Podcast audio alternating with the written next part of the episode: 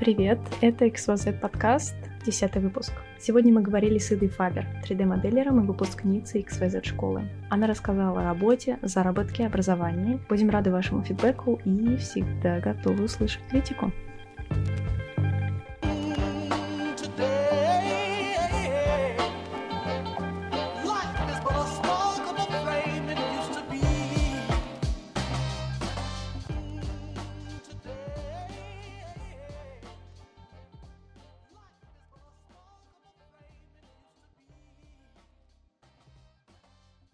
Всем привет.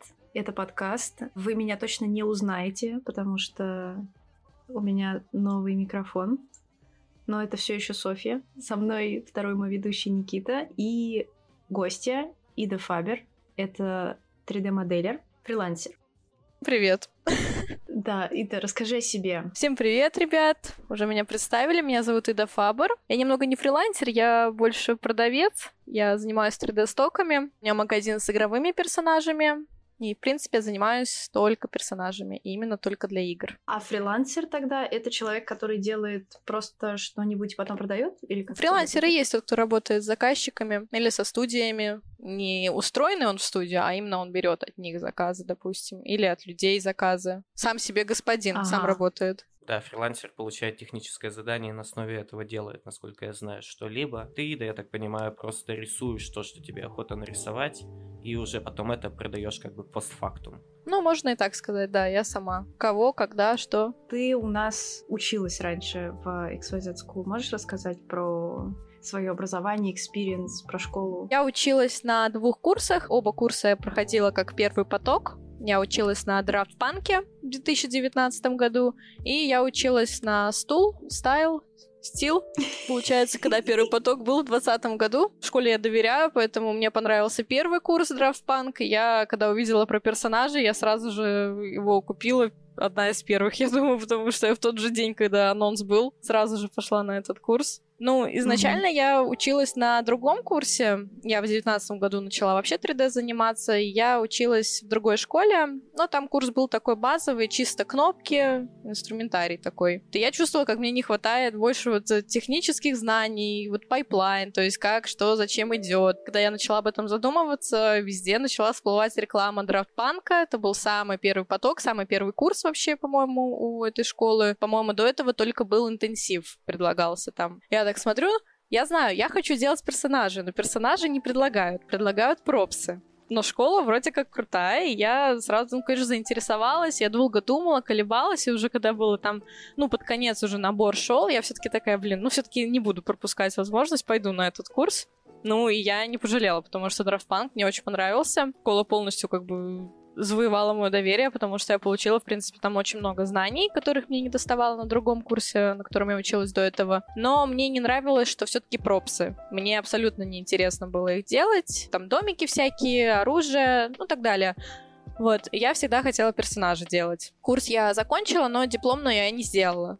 Вот по этой же причине, потому что я хотела все-таки персонажей. Курс закончился осенью, тогда я уже не знала, что мне особо делать, и, в принципе, в 3D у меня никак не продвигалось больше. Я так поскульптила, ну, скульптила то, что мне нравится, в общем, просто на тот момент это были зверушки, я там пробовала лица, анатомию что-то поучить. Потом как-то у меня уже это все загасло про 3D, у меня как-то потерялось желание дальше что-то делать, потому что я не знала, куда мне двигаться. Как подарок, получается.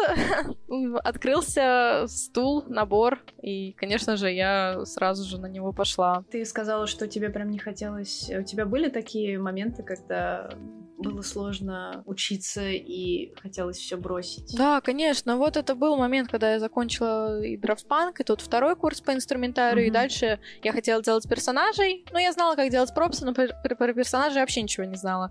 И такая потерянность была. А что дальше, как бы? Потому что с ними там надо по-другому. Там непонятно для меня было. Вот. Ну, на стуле, в принципе, все эти вопросы были закрыты, потому что курс, в принципе, дал все, что мне надо было дальше. Теперь я на стоках работаю. И благодаря вообще этому курсу стулу я о стоках и узнала. Потому что там был мастер-класс, и приглашали Андрея Панченко, и когда он рассказывал про стоки, мне, в принципе, эта все тема заинтересовала, потому что я человек свободолюбивый, и не работать в студии на кого-то никогда особо не хотелось, да и на фрилансе заказчики довольно всегда привередливые. Они хотят, чтобы я делала, как они хотят. Ну, я понимаю, они как бы деньги платят. Ну, и вариант, когда я сама вообще абсолютно все решаю, меня очень привлек. Поэтому благодаря стулу теперь у меня есть моя любимая работа стоки. Я думаю, нужно пояснить для совсем, для совсем ньюби ребят, что такое э, пропсы в двух словах. Это все, что не персонажка, я так понимаю, да? Ну, да, это неодушевленные стати- статичные предметы. Это домики, оружие, ящики какие-нибудь, предметы окружения, вот можно так сказать. Да, все, что используется потом художником по окружению, то есть environmental mm. артистом, который потом это все расставляет. Да, нам стоит упомянуть, что курс Панк и Стил до сих пор доступны. В описании к подкасту в группе во ВКонтакте вы можете найти промокод медиа и воспользоваться им. Кстати, они начинаются оба 15 октября, по-моему. Да, 15 октября начинается ближайший поток. Да, так что у вас есть все шансы успеть. Теперь вернемся к вопросу. Мы начали подкаст с рекламы. Давайте дальше. А вот, вот ты сказала, что курсы были полезны, и ты упомянула полезность курсов. А скажи, как как ты вкатилась вообще э, в эту да. сложную стезю 3D-моделинга? Какой-то бэкграунд был, может, ты просто для себя рисовала, или это такое спонтанное желание? Ну, Хочу модели. Это не спонтанное желание. В принципе, я с детства очень любила сидеть в компьютере, и играми я, ну, как не занималась, просто играла в них, там, лет с пяти буквально. Диски кучу покупала. Сначала это были простые какие-то игры, там, буквально вот Мадагаскар, Кунг-фу Панда, там, такого Шрек, вот вторая часть, самая лучшая. Это такого плана были игры. Потом это уже перешло на MMORPG. Я в пиратку Вов играла, ну, потому что мне мама не разрешала покупать так подписку, получается. Потом бесплатно я играла в Perfect World. Мне очень нравился тогда стиль тот, потому что персонажи все такие, они идеальные, такие кукольные, красивые. Ну, мне вот это нравилось. В принципе, меня из компьютера было не вытащить. Я все свое свободное время проводила за ним. Единственное, что меня могло вытащить, это лошади. Мне очень нравятся лошади и, в принципе, конный спорт. Я до сих пор занимаюсь им, как вот с детства я начала. И, в принципе, у меня с детства зародилась такая мечта создать свою игру про лошадей. Вот. Сейчас я, конечно, понимаю, что это своими силами невозможно добиться, что нужна команда и бюджет, поэтому пока что эта идея у меня отложена на какие-нибудь лучшие будущие времена, если я вообще когда-нибудь захочу это делать. Но благодаря этой детской мечте я сейчас э, занимаюсь вот 3D потому что тогда еще в 13-14 лет я скачала тогда, ну, чтобы бесплатное было Blender, я тогда скачала, тогда все очень древнее было, и я по Ютубу там пыталась заригать лошадь, в итоге у меня не получилось, я потом где-то скачала уже зариганную лошадь, и я пыталась ее заанимировать по уроку какому-то древнему, у меня это получилось, понятно, что это все было очень криво, но у меня получилось, и потом я Unity вообще скачала, засунула туда эту лошадь, засунула туда персонажа, и у меня взорвался мозг, а как заставить их вообще взаимодействовать друг с другом, как бегать за персонажа, mm-hmm. как заставить персонажа сесть на лошадь. И когда я начала пытаться вообще хоть что-то понять, у меня взорвался мозг, и я решила, что нет, я, слишком все сложно, я вообще ребенок тогда была 13-14 лет, я, короче, это все бросила. Mm-hmm. Были старшие классы, когда я снова вспомнила про 3D и задумалась, когда, ну, уже 12 класс, класс, у нас в Латвии 12 классов. Я так думала, куда мне дальше идти. какой-то университет я, конечно же, хотела. И у меня был выбор, либо я пойду на право и дипломатию, э, это юридическая сфера, либо у нас есть университет по геймдеву в Латвии. Но, если что, wow. он очень слабый. То есть там уровень, mm-hmm. не знаю, низкий, конкретно низкий. Я это видела уже тогда, еще ничего не понимала в э, геймдеве и в 3D, но я уже тогда видела, что этот университет, он довольно древний по древней программе, они какой-то учатся mm-hmm. там. Вот, поэтому, как бы, я так подумала, ну, типа, посерьезнее будет все-таки на право дипломатию пойти. Я пошла в этот университет. Riga Graduate School of Law, если кому интересно, на английском. Очень сложный, Мгм. но мне как бы нравилась там дипломатическая часть, международные отношения. Мне это нравилось изучать, но там 70% было про право. Европейское право, латвийское право, семейное право. В общем, очень-очень все про права. И мне эта сфера абсолютно не нравилась. Это было хуже математики для меня, в которой я ничего не понимаю. Поэтому э, начала я учиться в сентябре, и в декабре я уже понимаю, что-то я хочу уйти. Я говорю об этом маме. И мама вообще с круглыми глазами, а куда ты пойдешь? Что ты вообще будешь делать? Я говорю, ну не знаю. Ну, может быть, что-то с играми, все-таки что-то с компьютером, потому что я все равно, учась в университете, любила и поиграть, и посидеть в компе позависать. Я начала вообще гуглить, а как это все создается. И там, ну, в первой ссылке была там другая школа, в которую я, в принципе, записалась тогда зимой. Подумала, что буду совмещать с университетом. Потому что мама мне уйти не разрешила. Она сказала, что в мае, если ты будешь хотеть еще уйти, тогда уходи. Но сейчас Мгм. нет, это спонтанно, это необдуманное какое-то решение. Вот, ну, я с ней, в принципе, согласилась, и начала учиться 3D, получается, с... Это был 2019 год, февраль или март это был, и я параллельно с университетом это совмещала. Было, конечно, очень трудно, потому что университет забирал конкретно так времени, и 3D требовало много времени. В принципе, все это очень сложно было совмещать.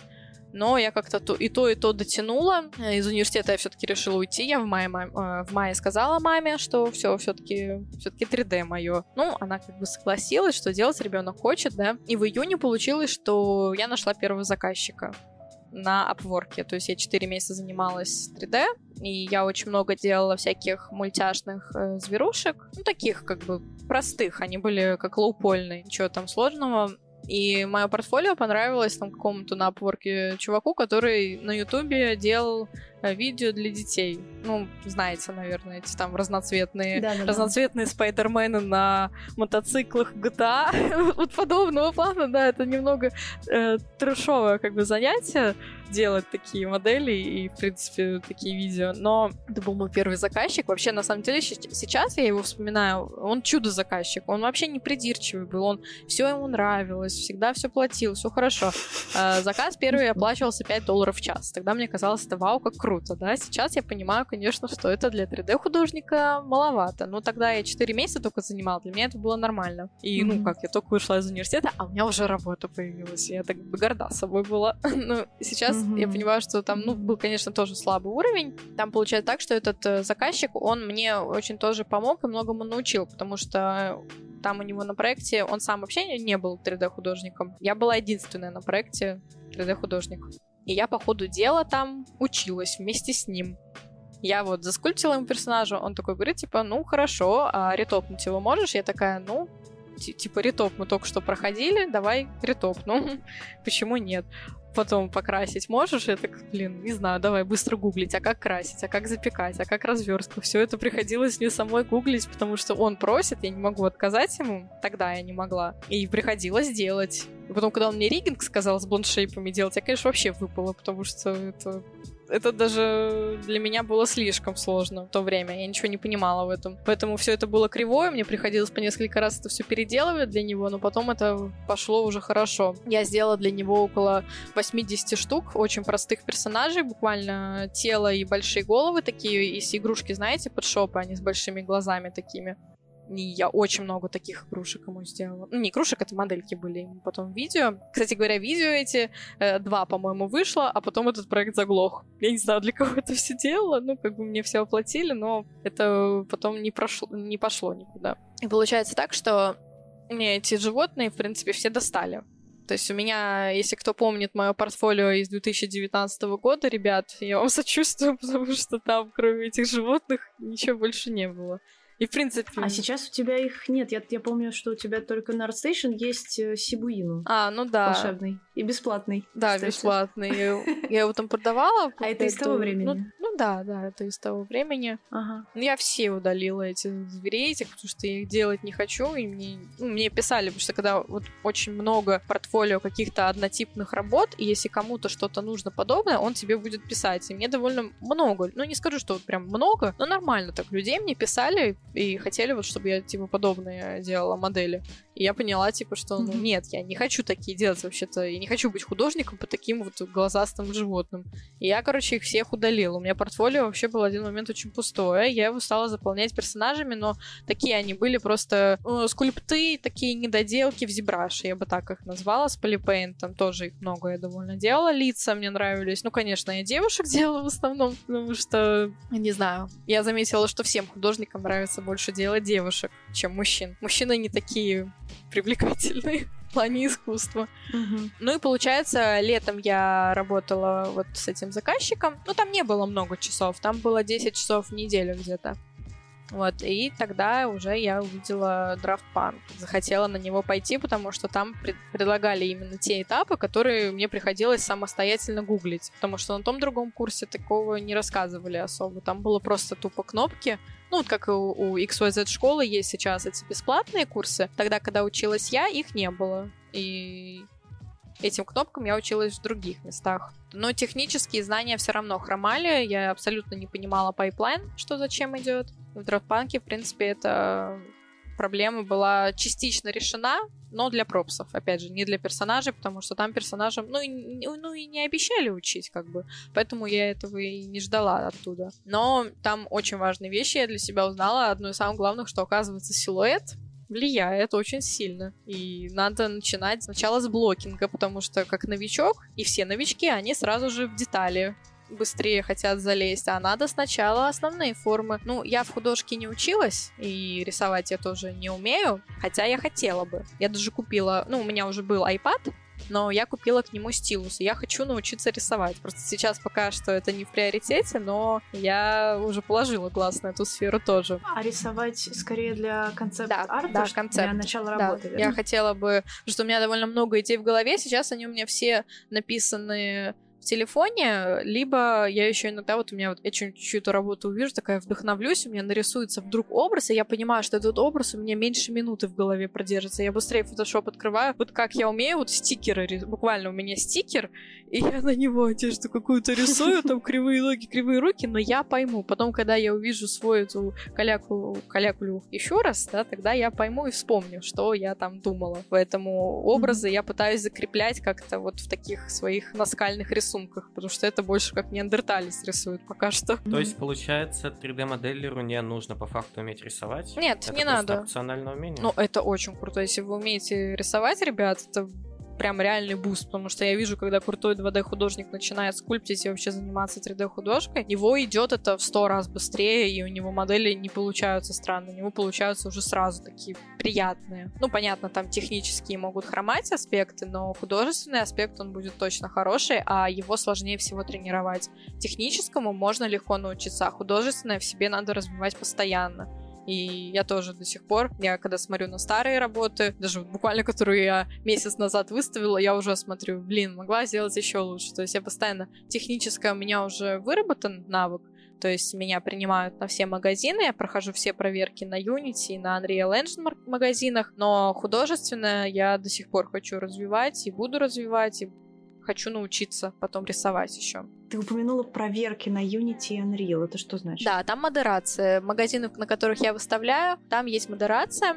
Вообще я на четырех площадках выставляю, но два из них курируемые, там довольно строгие проверки, там есть стандарты. Самое сложное попасть на Unreal Marketplace магазин, там вот, допустим, М.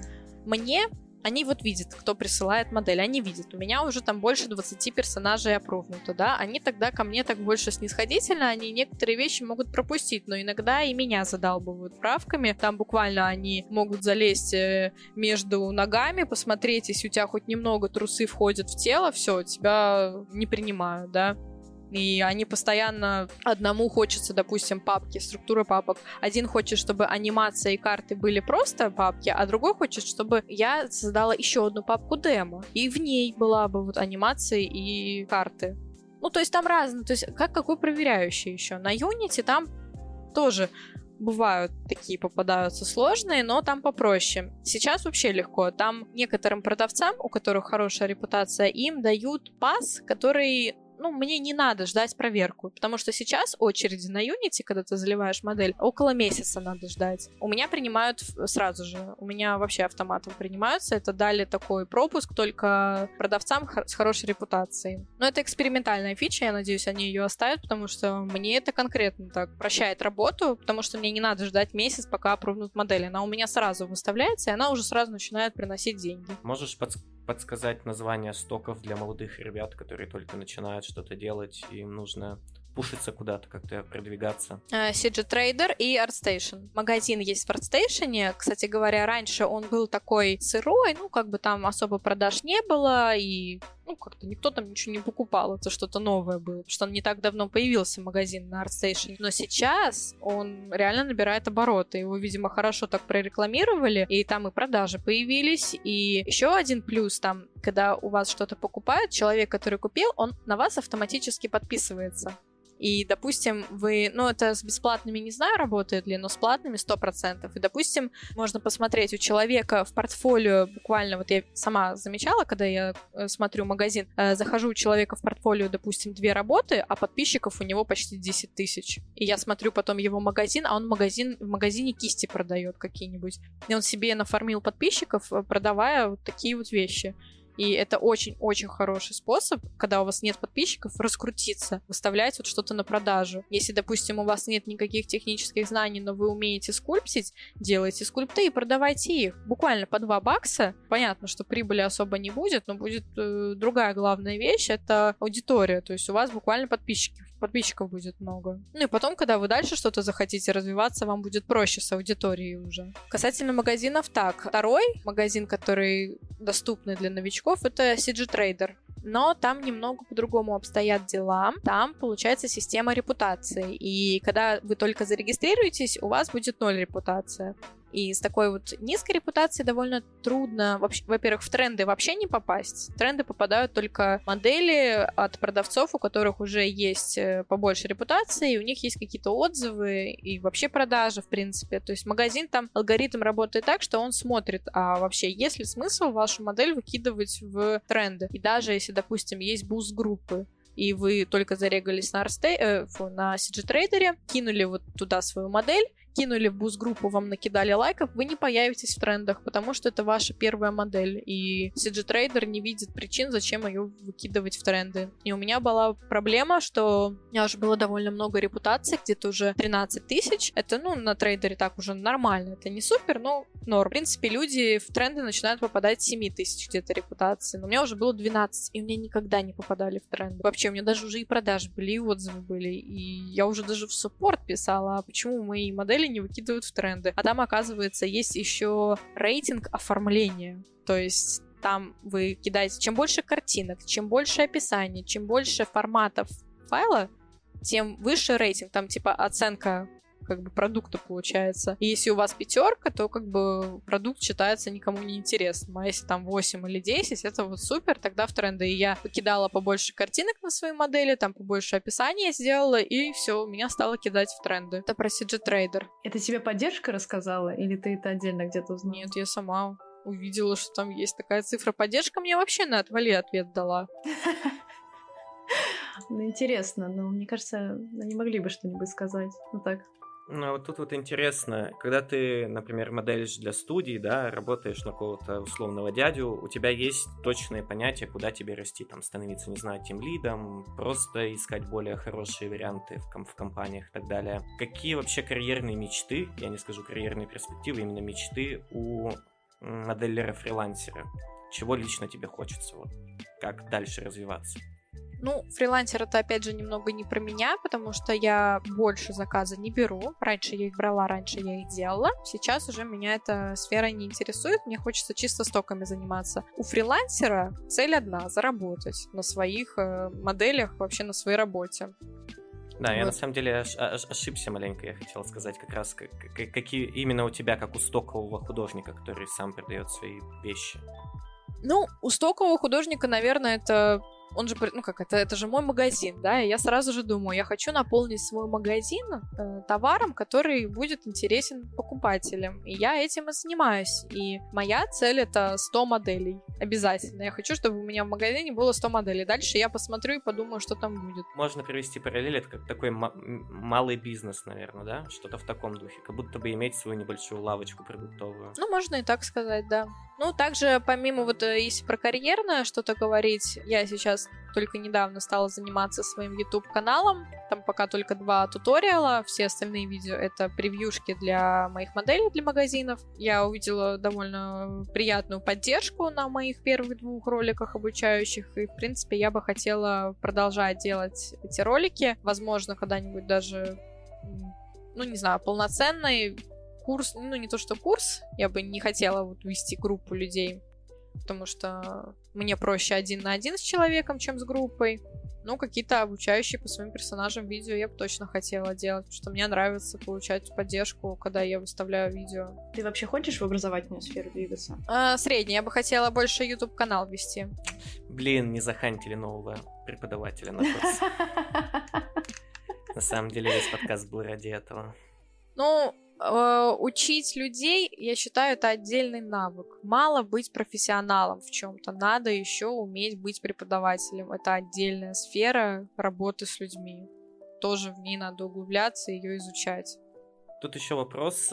Ты примерно представляешь, кто является твоими клиентами? Для чего покупают твои модельки? Для игр, для каких-то роликов, может? Во-первых, э, Конечно же, я в первую очередь делаю для игр и покупают разработчики игр. Это, конечно же, инди. Я думаю, что это только инди. Обычно студии делают сами персонажей. Как бы у инди компании у них нет этих ресурсов, потому что нанять 3D-художника довольно дорого. А купить модель вообще 50 баксов или 30 баксов по скидке вообще любой себе может позволить, даже не компания, а индивидуальный человек. В первую очередь для игр покупают. Второй момент это студенты какие-нибудь, ученики. Они просто покупают модель, они ее разбирают, смотрят, как они, она устроена устроено, тоже мне писали некоторые люди, там, письма благодарности, можно сказать, вопросы мне задавали, ну, как работать с этой моделью тоже. Третья категория — это, наверное, аниматоры. Ну, не знаю, мои ли модели попадают к аниматорам или другие, потому что у меня, допустим, Рик, он без контролов, которые необходимы для аниматора, он скорее такой для ретаргета в движках, то есть так от руки такой скелет, наверное,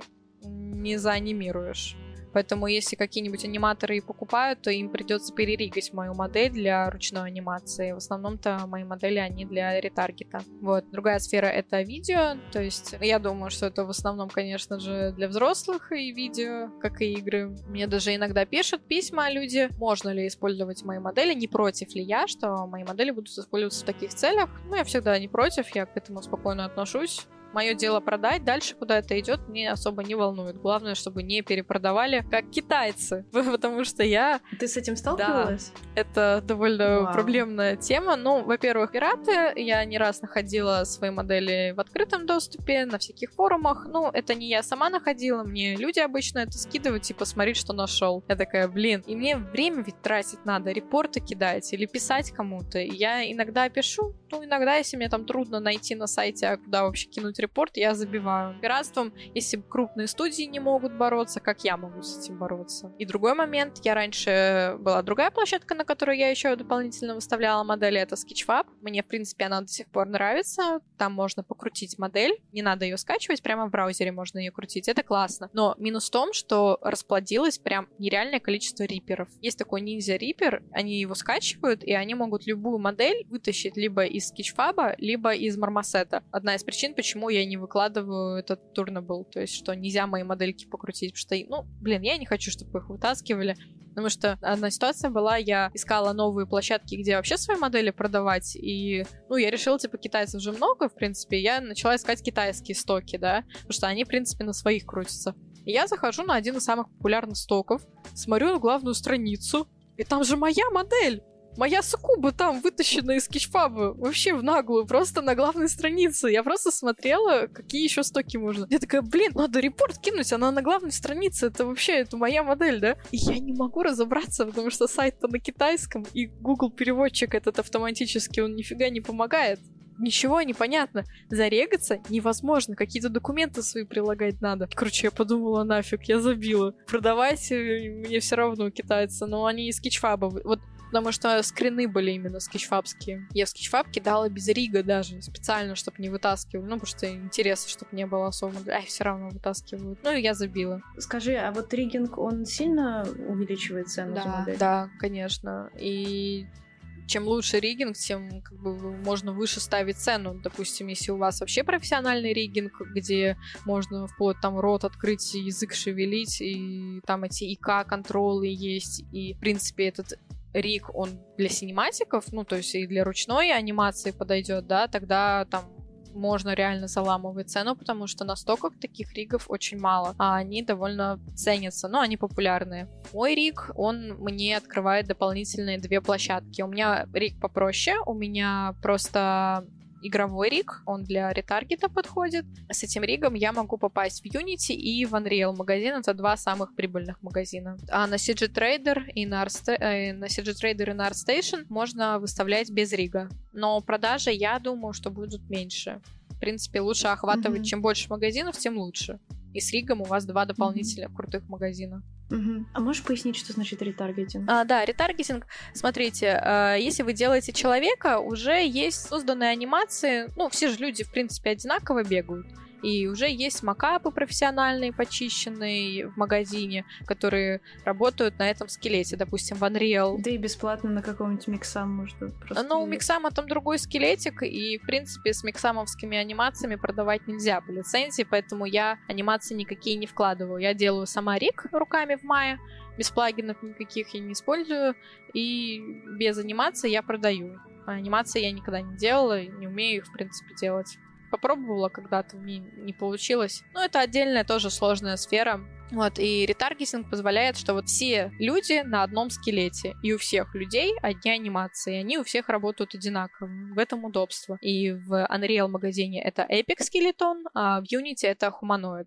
Получается, ты вот работаешь, извини, с Humanoid и... Epic Skeleton. А с ними это два разных пайплайна, получается? А, нет, Epic Skeleton, он, в принципе, сойдет как гуманоид. Главное Epic Skeleton сделать, это самое, ну, как несложно, это самое главное, вот. Хотел уточнить, ты создаешь модельки просто заранее, продаешь их, и ты их создаешь исходя из какого-то анализа рынка, то есть ты примерно представляешь, что нужно заказчикам, и делаешь их, или это какой-то просто полет вдохновения, такая, сегодня я хочу нарисовать рыцаря с рогами, завтра хочу нарисовать миловидную японскую школьницу, а послезавтра сукуба. Поначалу это было свои желания, но сейчас я больше смотрю, кого нет и кто был бы популярен, по моему мнению. Но, честно, мое видение, оно не всегда попадает в реальность. То есть я иногда думаю, что вот там будет такой персонаж популярен, его выставляю, ожидаю сейчас крутые продажи, а на самом деле, ну, как-то он и, и не зашел, да. А другой раз я бываю, а, проходной персонаж, типа, ну, что-то там будет продаваться, там особо на него ставки не делал, и смотрю, залетает. Анализ можно делать, но никогда не угадаешь, в принципе, какой персонаж залетит. В принципе, продаются все, но прям залетают круто, не знаю, я не могу такой анализ пока проводить, кто именно залетит. Вот это такой рандом уже. А продажа, то есть, происходит таким образом, что ты как будто бы сдаешь модельку в аренду, то есть ты можешь ее продать э, многим заказчикам, ты не продаешь эксклюзивно для кого-то. Не, конечно, я продаю их всем. Если, допустим, кто-то предложит цену побольше, да, и скажет, но я хочу забрать это себе, и ты удалишь это из открытых источников. Mm-mm. Такое возможно? Да, никогда мне не писали такое, я думаю, это никому не надо, потому что модель, когда вот этот человек, он мне мне предложит. Сразу же, когда я выставила, когда она еще ни разу не продалась, тогда окей. Но он же понимает, что эта модель, допустим, уже полгода продается. А смысл ему предлагать мне какие-то деньги, если эта модель уже у многих людей есть? Поэтому я думаю, так никому не предлагают. В принципе, если человек хочет уже большие деньги заплатить за модель, он, наверное, наймет 3D-художника, э, который сделает прям как, как этот человек видит. То есть тут тоже просто другой, другой подход уже будет. Почему ты вообще отказалась от моделирования неодушевленных предметов? Просто потому что это скучновато и не нравится? Это же, наверное, тоже достаточно прибыльная э, стезя. Mm. Почему там, например, не комбинируешь, если у тебя есть уже умение моделировать неодушевленные предметы? Ну, умение я бы так не сказала, что потому что, допустим, Hard Surface у меня никогда особо не получался. У меня скорее такие стилизованные ассеты получались. А, ну, про прибыльность, э, в принципе, да, это так же прибыльно, как и персонажи. Главное там это паки, То есть вы не один домик продаете, а вы продаете, ну, не обязательно сцену собирать, но вы продаете прям вот комплектом, типа, что это и домик, и скамеечки, и, и мусорник, и там машиночки какие-то к этому домику, то есть все в одной стилистике. Вот, это если про стилизацию. Про реализм там уже по-другому, там, в принципе, это в любой проект можно засунуть. Со стилизацией сложнее, там надо все в одном стиле делать, тогда весь магазин в одном стиле. И чем больше у вас ассетов, тем больше у вас вероятность, что у вас просто придет человек и купит все. Причем не один, а несколько человек так сделают. Пропсы тоже довольно прибыльно. Но мне нравится все-таки делать персонажи, потому что как-то они удушевленные, что ли. Не знаю, у них есть личность какая-то. Вот. Как-то мне и с ними интереснее работать. Потому что к пропсам такого отношения нет. Ну, типа, ну, коробка и коробка. Ты тогда сказала про Perfect World тебя вот он в том числе, ну, твой ArtStation чем-то вот напоминает, наверное, вот таких идеальных девушек. Какие у тебя еще есть любимые игры, вдохновления, референсы? Так, ну, про любимые игры, ну, мне нравится Ark Survival Evolved, но это, наверное, не связано никак с моими персонажами, потому что, в принципе, персонажи там уродливые аборигены и в основном там динозавры. Но это моя самая любимая игра, в ней у меня больше там тысяч, тысячи часов, вот. Вау. Так, в принципе, в такие вот играть вот с такими персонажами я не играю в таких. Я больше вот если играю, то вот Ark, э, вот мне Red Dead Redemption из сюжетных нравится, э, обе части я проходила. Assassin's Creed мне нравится, но последний что-то я не играла. Пока что не было времени. Все хочу, но никогда не играю.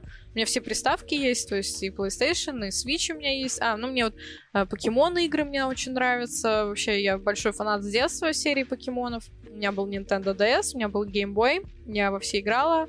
Вот, э, у меня потом не было 3DS, я играла на эмуляторе, но потом у меня появился, у меня сейчас есть 3DS, я на нем играю. И на свече тоже в покемон игры. Очень большой фанат, в принципе, покемонов. Мне нравится. Ну и стратегии мне нравится еще Rim World. Но там вообще никак тоже не связано с моими персонажами, там нарисованные маленькие человечки как-то не играю в игры с такими персонажами. Я вот я играла только в Perfect World, и то это было давно, это был 2008-2012 год, наверное. Потом эта игра мне уже не нравилась из-за того, что там, ну, донат очень... И вообще, в принципе, игра потеряла свой шарм для меня, когда там начали обновления вводить. Вот, ну, вообще, в принципе, MMORPG мне тоже нравится. Я ну, в WoW я играла, но я не в детстве играла. Ну, в детстве только в пиратку. Так, в нормальный WoW я играла уже постарше, поэтому ностальгических чувств я к нему особо не испытываю. Ну, мне нравится Аркейдж, когда она была тоже. Это 13, 14, 15 год, где-то так. Аркейдж, может, кто из вас знает, тоже MMORPG. Вот она мне очень нравилась, суперская игра, но мне потом тоже не понравилось, что она стала донатной очень сильно. Ну, вот pay to win, как бы это всегда все портит. Да, вообще хотелось бы узнать о пайплайне среднестатистической задачи. Мы плюс-минус это спрашиваем вообще у любого человека из любой сферы. Как у моделлера выглядит? Давай так, поэтапно. Примерно, быстренько, что ты делаешь, когда первый этап, когда ты делаешь модельку, второй, третий, четвертый и так далее. Начинаю я с скульпта. Я скульпчу в ZBrush. Потом, когда скульпт я заканчиваю, я делаю ретоп в мае. Ну, теперь не я, я уже ретопы больше не делаю, я терпеть не могу ретопать. У меня есть мой ученик, которому я теперь плачу за это и даю ему все ретопы, он только рад, потому что ему он вообще очень круто научился ретопать. Вначале, когда я ему первые ретопы давала и так много ругала, обижался, но теперь просто мастер ретопа, потому что потом запекается с первого раза всегда. И вообще поправлять ничего не надо. Вот. После ретопологии идет развертка тоже в мае. После развертки я делаю запечку в мармосете. После этого я делаю текстуры в Substance Painter. Потом я делаю риггинг в мае. После риггинга я делаю скиннинг к скелету.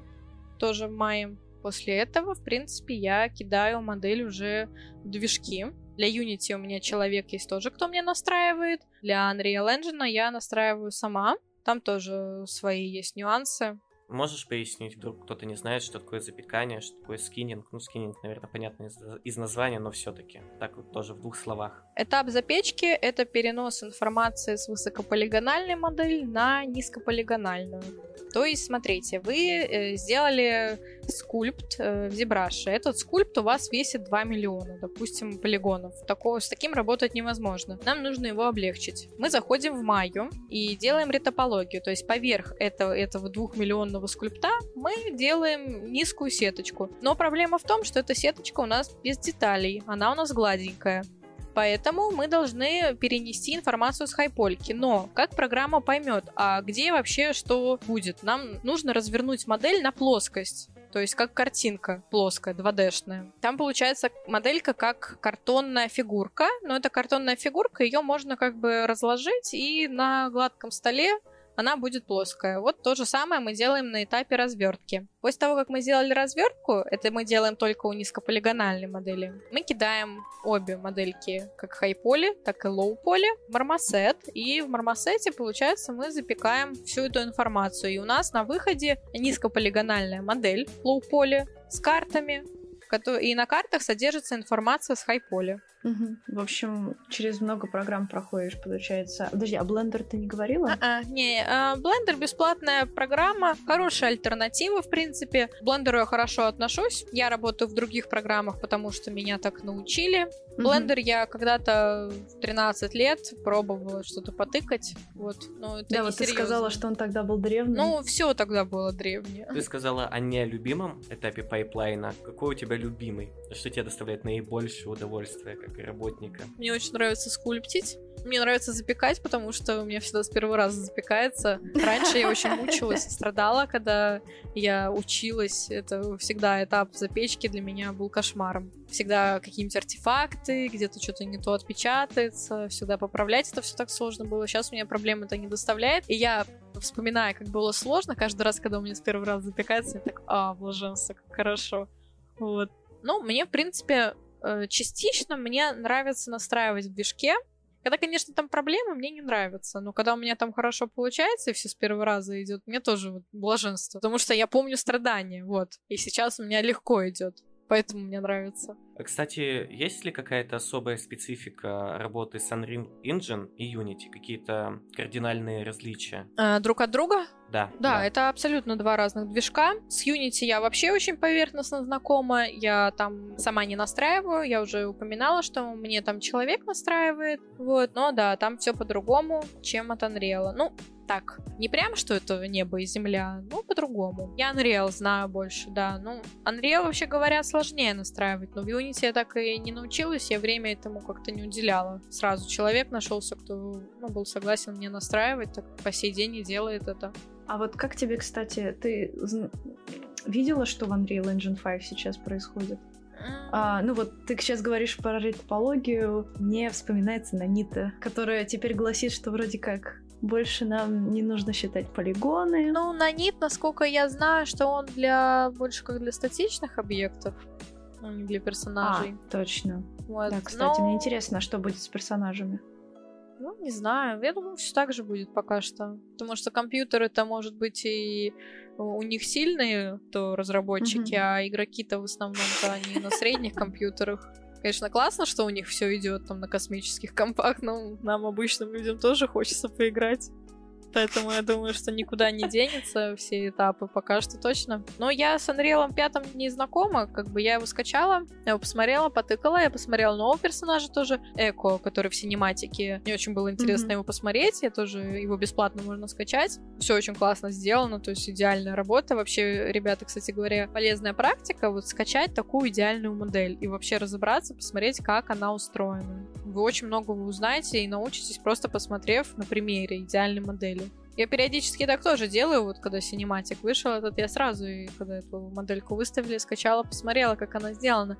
Но в Unreal 5, конечно, я не разбиралась, там для меня все такое, ну, как бы там что-то есть от четвертого, но, в принципе, там так незнакомое немного, я так скажу. Но я работаю в версии 4.19, потому что я настраиваю для магазинов в этой версии. Чем ниже версия, как бы ну, не, не тем лучше, но как бы больше людей сможет пользоваться этой моделью. Потому что там получается так, что если ты делал в 4.20 версии, в 4.19 она уже не откроется. Поэтому я делал в 4.19, чтобы она открывалась во всех следующих версиях. А у тебя пак, получается, что вообще в пак входит, который вот ты... С... Ну, если я, например, беру у тебя персонажа, что мне придет в паке?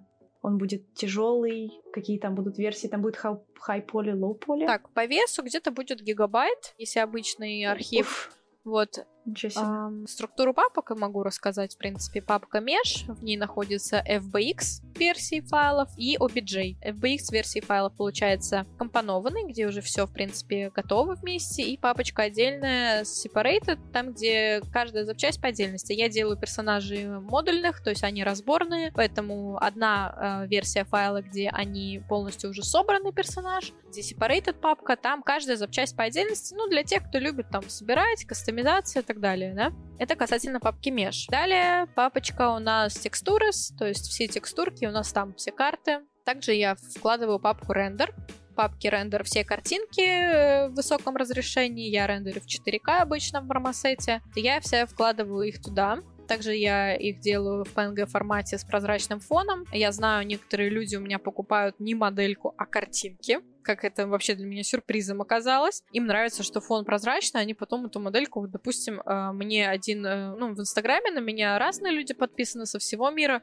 Какой-то человек с Индонезии, по-моему, мне прислал, что моя вампирша, картинка именно, именно рендер, в рекламе казино. У них какой-то там.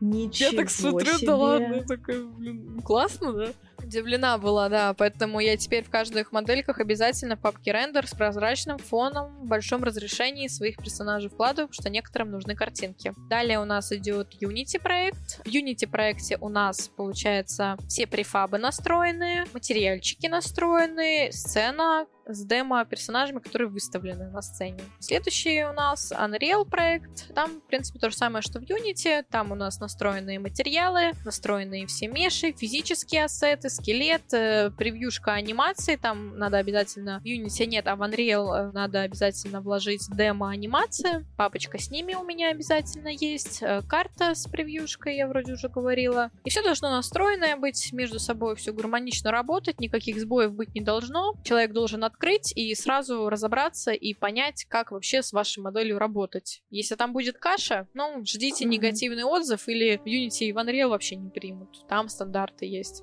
А, да, про ма- материалы. Ты материалы тоже делаешь? Ну да, там настраивать их надо. Ну вот я видела, что там можно, условно говоря, поменять материалы. У тебя цвета, в смысле. Мгм. А вот э, текстуру ты их тоже сама делаешь, получается? Для персонажа текстуру, ну да, в Да, Substance да, да. Painter я крашу сама, да. Вау, слушай, ну получается невероятное количество. Вот мы говорим вроде 3D-моделер, но на самом деле ты и риггер, и э, материалы делаешь. Не-не, ну это громко получается. сказано. Я не могу себя риггером назвать. Я не делаю профессиональные крутые риги с контролами. Я делаю простой риг, который... Он это самый простой скелет, который только можно найти. Я делаю его для Мгм. движка. Этого достаточно для ретаргета, но не более. Руками такой риг не заанимируешь. Там недостаточно контролов. Там их вообще нет. А сколько вообще все это вот, вот это вот, все, что ты сейчас описала, весь этот pipeline, сколько это все занимает? Месяц. Всегда месяц, да. Учитывая то, что я, допустим, я делаю э, девчонок, да, у них у всех одно тело, у некоторых вообще одно лицо, одни текстуры и у тела, и у головы.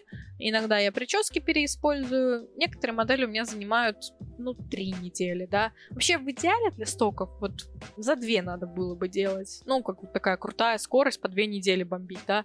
Но я не могу, я как-то не укладываюсь никогда. Я всегда себе ставлю такие, ну, не дедлайны в голове, но раньше ставила так строго установки, то никогда что-то я в них не укладываюсь. Всегда три недельки, то и месяц. Сейчас-то я вообще подольше делаю, но последние модельки у меня обычно, ну, у меня обычно как скульпты, я заготовки делаю, то есть, вот, допустим, у меня неделя скульпта, я неделю скульпчу персонажей, да. Сейчас я скульпчу одежду, тела я больше не скульпчу, как и голову, потому что у меня, в принципе, уже все готовое, я не трачу время, как бы, зря. Может быть, я бы и хотела поскульптить лицо, но я просто понимаю, что это мне невыгодно. Мне выгодно заскульптить очередной костюм, одежду, вот, и уже в продакшн этого персонажа пустить. У тебя есть еще же персонажи всякие на фэнтези тематику, там рыцари, какие-то демоны и так далее. Они дольше занимают по времени создания или так же, как девушки? Ну, в принципе, все так же. Там все равно, какой бы ни был скульпт, все технические этапы, они у всех остаются одинаковые. От этого не открутишься. Они занимают большую часть времени. Скульпт, может, занимает, ну, 4 дня где-то, да. Ну, ладно, если там в спешке делать два дня. А все остальное, оно не- невозможно никак сократить, нигде, ну, нету таких каких-то ускорителей. Все приходится руками делать. Если бы были какие-то там авторы топология, там авторазвертка, автозапечка, было бы классно. Ну, с разверткой, насколько я знаю, сейчас есть э, RizomUV, там что-то можно автоматическое сделать. Ну, Я не знаю, я что-то там потыкала, попробовала, ну, мне пока я разберусь, мне просто проще уже руками в Майе сделать. Я там за полчаса, если не буду отвлекаться, сделаю всю развертку, чем я там в новой проге это время надо уделять, учить. Ну, просто мне уже быстрее, вот я научилась, у меня есть эта моя узкая дорожка, по которой я всегда, вот мой pipeline, он такой вот, я его много раз проходила, я уже все знаю, мне э, никакое отклонение от моего пайплайна, оно нежелательно, потому что тогда это у меня занимает время больше. А чем быстрее я сделаю модель, тем она будет, ну, как бы, чем больше моделей я сделаю, в общем, больше денег будет, как-то так. Поэтому мне надо их делать быстрее. Тут у меня личный вопрос. Мне очень понравилась моделька рогатого рыцаря, и мне интересно, ты откуда-то срисовывала, может? Да, да, конечно, у меня Pinterest, у меня там довольно много пинов я сохраняю. Рыцаря Рогатого я вдохновлялась тоже одним э, концептом. Но я не могу брать концепты один в один, к сожалению, как бы мне он не нравился, потому что я не могу продавать такого персонажа, который будет сделан по концепту. Это не моя идея, я не могу продавать так. Мне приходится собирать как бы такую доску, где много-много концептов, много-много референсов, и я из них как бы такой делаю микс, получается. Поэтому я бы хотела научиться рисовать, чтобы я могла прям строгий концепт такой рисовать, по которому я буду следовать, а не делать такую вот как бы, э, ну, не кашу, ну, как бы ото всех картинок по чуть-чуть брать. Я бы хотела вот сама концепт нарисовать и с него все. То есть ты к этому относишься так очень по-рабочему? Ну, конечно, да. У тебя нету такого персонажа, который тебе прям нравился бы из того, что ты делала? Такой, знаешь, как Кицуна. Я люблю Кицуну. Она моя любимая. Угу. Вот это единственный ага. персонаж, который очень люблю. А все остальные, ну, так, как бы, просто вдохновение есть, но ты к ним не привязываешься. Нет, вообще. Я холодно очень к своим персонажам отношусь. Как-то ни, никаких чувств я к ним не испытываю. Куда они дальше пойдут, мне тоже безразлично, в принципе. Я только Кицуну люблю. Ну и там один человек сделал с ней как бы, ну, не игру, но это демка, можно сказать, да, с Кицуной. Я когда смотрела, я просто так радовалась, так она нравилась. Может быть, я потом скину, захотите, вставите сюда. Мы с Софой до подкаста проводили некоторый research, и у тебя самый дорогой пак на ArtStation — это коллекция волос почему он вообще самый дорогой? Это потому что волосы сложные? Или почему вообще пак волос? Да, это какой-то прикол с тем, что тебе нравится с ними работать, или просто ты там занималась отработкой своих навыков? а, это нет, это получился пак волос э, за год работы с персонажами. Я просто со всех своих персонажей, которые я создавала за год, собрала с них все волосы и засунула в пак. И, кстати говоря, ну, довольно хорошо продается на уровне с персонажами. Вот. Волосы довольно популярны, потому что их трудно делать. Такая очень э, монотонная, муторная, такая, ну, как ювелирная работа с волосами. Да, пак довольно популярный. Можешь чуть-чуть поподробнее рассказать о моделинге волос? Это какое-то э, особое умение или оно просто приходит с опытом, когда ты сама по себе моделишь? Ну, я бы вообще волосы как в отдельную сферу выделила, потому что есть вообще хейр-артисты, художники, которые делают только волосы или шерсть, или только прически. Я вообще к ним, я их очень уважаю, потому что я знаю, как это трудно. Мои прически, они, ну, как бы до идеала, до их уровня, вот, э, до людей, которые только прическами занимаются, мои прически довольно далеки. Они такие больше стилизованные. Ну, для игр сойдет, для синематиков очень вряд ли вот, э, недостаточно деталей, но я их стараюсь делать также низкополигональными, вот, понимаете, чем меньше полигонов, тем меньше можно пряди добавить, приходится ограничивать себя, и, допустим, прическу там 50 тысяч вертексов, ну, нельзя делать, надо делать ее 10-15 тысяч, 20 максимум. Ну, если будет перебор, тогда это уже трудно будет засунуть в игру. Ну, иногда, конечно, я делаю прически по 30 тысяч бывает. Там получается, что в игровых движках тогда надо человеку будет использовать систему лодов. Но это тоже не все умеют делать, не все это хотят делать. Волосы я делала туториал на своем канале можно посмотреть, как я их делаю. В принципе, все прически сделаны именно так, за исключением самих плашек. Раньше для старых причесок я использовала Hair TG генератор. Это плагин для Substance дизайнера. Там довольно трудно разобраться, потому что, в принципе, Substance дизайнер я не знаю. Я, в принципе, его никогда ни для чего другого не использовала. И этот плагин я тоже использовала строго по туториалу, поэтому у меня такие на «вы» отношения с этим плагином и с этой программой. Немного там не интуитивно понятно, то есть можно было бы изучить Xgen, можно изучить Arnatrix, там тоже можно плашки делать, но тоже нужно довольно много времени потратить на изучение программ, получается. Вот, я сейчас перешла на Fiber Shop, это не фабр, это файбер, волокна вообще это переводится. Там получается очень интуитивный интерфейс, там очень легко разобраться. Ну, то есть даже человек, который не шарит в 3D, в принципе, смог бы там сделать плашки, и мне очень нравится результат, который получается. То есть сейчас э, пока что я еще ну, не знаю, когда этот ролик выйдет, но, может быть, к тому времени я уже выставлю новых персонажей, но я сделала еще несколько причесок, и я прям смотрю эти результаты. Но это, вот на мой взгляд, это уже еще получше, чем у меня сейчас этот пак выглядит. И когда у вас есть готовые плашки, тогда их можно уже расставлять либо в Майе, либо в ZBrush, либо в блендере, кому как нравится, но в принципе это все расставляется руками.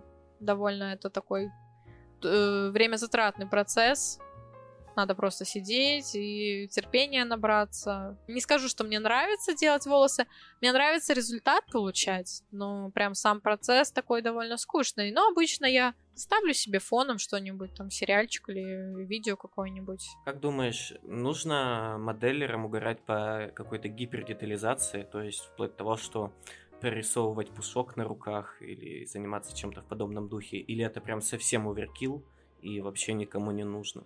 Пушок на руках женского персонажа, в смысле? Ну, в смысле, ну, у всех есть небольшие волосы на руках. Ладно, ладно, я шучу, я шучу. Да, вполне можно, если кому-то хочется сделать супер детализацию или в гиперреализм уйти, конечно, можно сделать. Ну, прям нужно, ну нет. Смотря какой проект, для чего вы делаете. Допустим, мне не нужно, потому что я не делаю реалистичных персонажей. Я делаю какой-то сами-реализм, в принципе тому же пушок, это опять же, это будут плашки, это будут лишние вертексы, лишние полигоны. Насколько близко этого персонажа будет вообще видно в игре? Зачем загружать модель, если этот пушок никто не будет разглядывать? Это скорее нужно для синематика или ну, для каких-то крупных э, рендеров, когда прям близким планом сфоткан персонаж, и тогда это будет видно. А так, для игры, ну, не знаю. Вот вы, э, вы играете, допустим, в Red Dead Redemption или в Assassin's Creed, вы обращаете внимание на пушок на волосах? Ой, на руках, допустим. Или на лице на пушок кто-нибудь смотрит из вас в играх? Ну, лично я нет. Ну, классно, если он есть. Ну, так, в принципе, в играх обычно не делают, потому что это оптимизация лишний раз. Я вот хотела про волосы спросить, а риг на волосы тоже нужен? М, да, если они длинные, то обязательно. Хотя теперь я и на короткие тоже делаю. И вот, кстати говоря, ригать волосы очень-очень трудно и бесит страшно, да, ну потому что ты скинешь и, ну, как бы пряди там получается, если сзади длинные волосы, там, ну, как минимум, надо три ветки этих костей сделать. Ну, как минимум, да. Чем больше веток, тем больше, как бы, они такие шевелящиеся будут, да. А так они mm-hmm. крупными такими будут кусками двигаться, можно mm-hmm. сказать можно так сказать, колтунами такими большими, да. Ну, я сзади, допустим, волосы, если длинные просто назад, я делаю три ветки. Ну, больше особо мне надо, там, в принципе, физика нормально выглядит. Вот. Э, ну, там получается так, что красишь одну прядь и задеваешь случайно там другую, и у тебя все в каше становится, и там по одной этой пряди. Ну, там бывает трудно. Ну, тоже mm-hmm. это просто время надо побольше посидеть, тогда будет хорошо выглядеть. А так волосы ригать мне вообще не нравится. А скажи, вот ты сказала, что у тебя есть человек, который делает ритоп. Есть такая профессия ритополог? Ну, есть. Это technical artist называется. Насколько я ага. знаю, он занимается ритопом, и разверткой и бейком. Иногда бывает в студиях человек, который вообще только бейком занимается или только ритопом. Ну, я знаю, что я слышала от знакомых, кто в одной студии работали, что у них, короче, если там художник начинает плохо работать, то его понижают до ритопщика. Если он с ритопом не справляется, его тогда выгоняют. Ну, ритоп обычно дают таким новичкам или, ну, нет смысла давать ритоп крутому художнику, потому что этот крутой художник, пусть он лучше скульптит. Это, это mm-hmm, будет лучше. Mm-hmm. Потому что ритоп, в принципе, угу. и новичок может хороший сделать. Ритоп, он скорее про усидчивость, чем про скилл, верно? Ну да. Потому что ты сидишь, обводишь все в квадрате. Сурово. Но получается, что каждый этап можно фактически выделить на отдельного человека. Ну, вообще-то в студиях так и есть. Так вот, как я, это, ну, слишком большой размах ну, не знаю... Генералист, ну, получается. Мне не нравится это слово генералист. Ну, ты много чего делаешь. Ну, да. хотя говоришь, что... Ну, я это делаю, но не так, как э, там профессионал, не знаю, который, ну там, я делаю рик, но не так, как это делает там. Ну, вот генералист как-то так и есть, он как бы делает все, но не как проф, он просто делает на норм уровне, в принципе. Ну, мне главное для стоков, чтобы это, это качество, оно, в принципе, его достаточно. Я думаю, нам пора потихоньку закругляться. Как бы у нас хорошо не шел разговор. Но все-таки подкаст у нас получился объемный, очень хороший, очень информативный. Спасибо, Ида, что пришла, что с нами поговорила. Да, пожалуйста, спасибо за приглашение, очень приятно. Это был XYZ подкаст. Слушайте нас на всех аудиоплатформах. Слушайте нас на Ютубе. Любите маму, папу. Мы вас всех любим. Всем пока. Чмоки-чмоки. Пока.